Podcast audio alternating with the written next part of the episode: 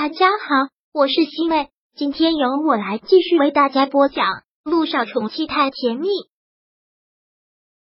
第三百一十三章。担心他就去吧。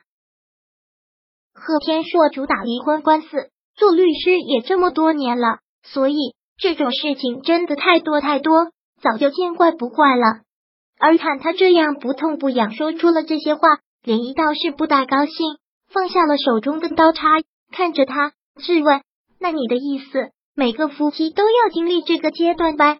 看到他这样，贺天硕也只好先放下了刀叉，很认真的说道：“我知道你们这些小姑娘是怎么想的，我现在也可以撒谎，说我们两个可以永远像初恋这样。但现实嘛，总会和自己的幻想有一些出入。夫妻要经过这些阶段，这都是很正常的事情，这是人的正常心理变化。”你觉得那种男主对女主一直捧在手心里，几十年不变的宠溺，无下限的溺爱，那是小说，现实生活就是这样的。虽然贺天硕说的确实是一种不可逃避的现实，但现在被他这样说出来，却让涟漪心情有些不好。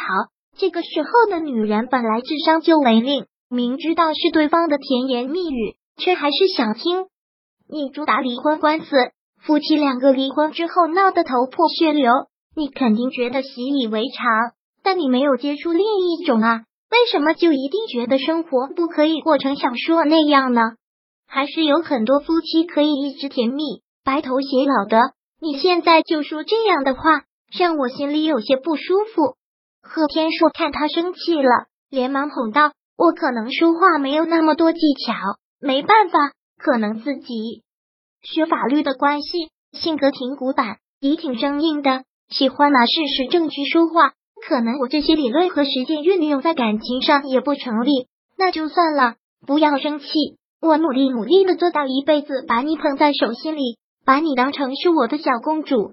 听着还这么勉强的样子，连一嘟了嘟嘴，不跟你讨论这个了。跟你讨论感情，就好像跟一个法医讨论一个人的身体。我看到的是对方的身材，法医在意的只是他的器官。普听到这个，贺天硕真的是忍不住哈哈的笑了出来。真看不出来，我的未婚妻还这么会讲冷笑话啊！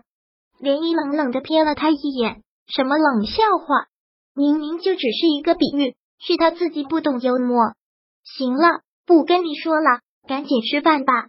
涟漪拿起刀叉继续吃饭，刚刚开始吃，电话响起来。居然是萧九打来的，看到他的电话，萧九连忙看了看自己的手机。这个时间，他不是应该在飞机上吗？你不会已经到美国了吧？飞也不能飞得这么快吧？连一吃惊完了之后，想起来一个事儿，又自我推翻了。哦，现在飞机上允许打电话了，忘记制查了。不是，我没有登机。为什么？连一吃了一惊。临时良心发现舍不得我，所以决定不走了。滚！别这么自作多情了。萧九解释说，那边有大雾天气，航班临时取消了。航班被取消了。一听到这个，涟漪觉得好开心。你知道这是什么吗？这就是老天不让你走啊，还这么着急走，赶紧在这多待几天。小九也觉得是天意难违，本来都决定要赶紧离开这里了。没想到会因为不可抗力走不了。那你今天晚上还加班吗？萧九问道。我也觉得挺奇怪的，本来打算今晚上要加班的，结果今天陆总反而让我们都提前下班了。我走的时候去他办公室门口看过他，我怎么习惯性跟你说这个不说了？明天有空吗？要不然明天我们两个约一个。好啊。萧九坐了一会儿。然后还是忍不住问道：“你还是把刚才的话说完吧。他怎么了？你确定要听？你都说一半了。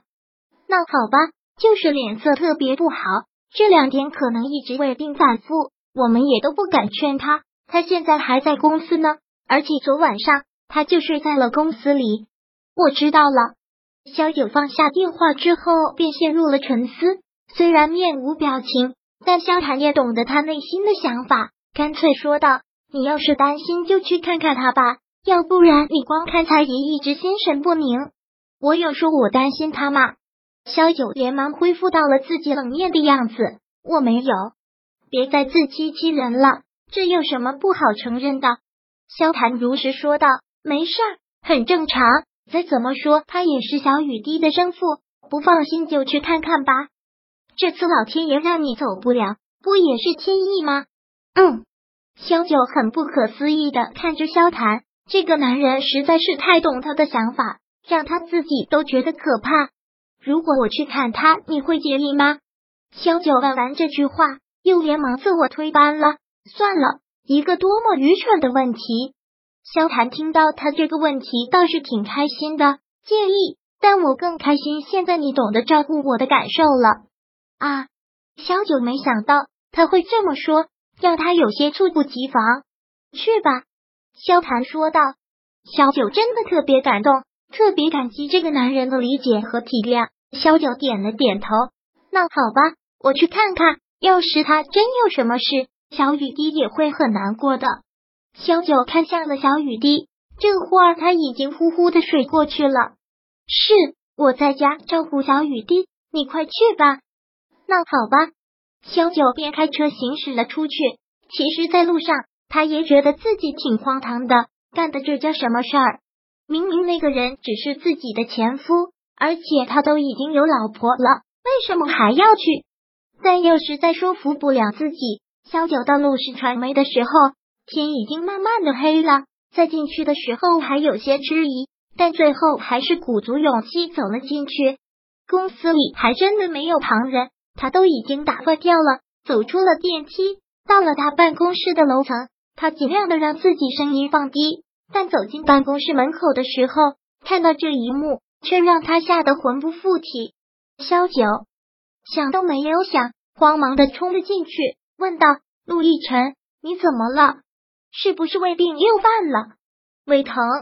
陆亦辰看到眼前的萧九，好像在做梦。第三百一十三章播讲完毕。想阅读电子书，请在微信搜索公众号“常会阅读”，回复数字四获取全文。感谢您的收听。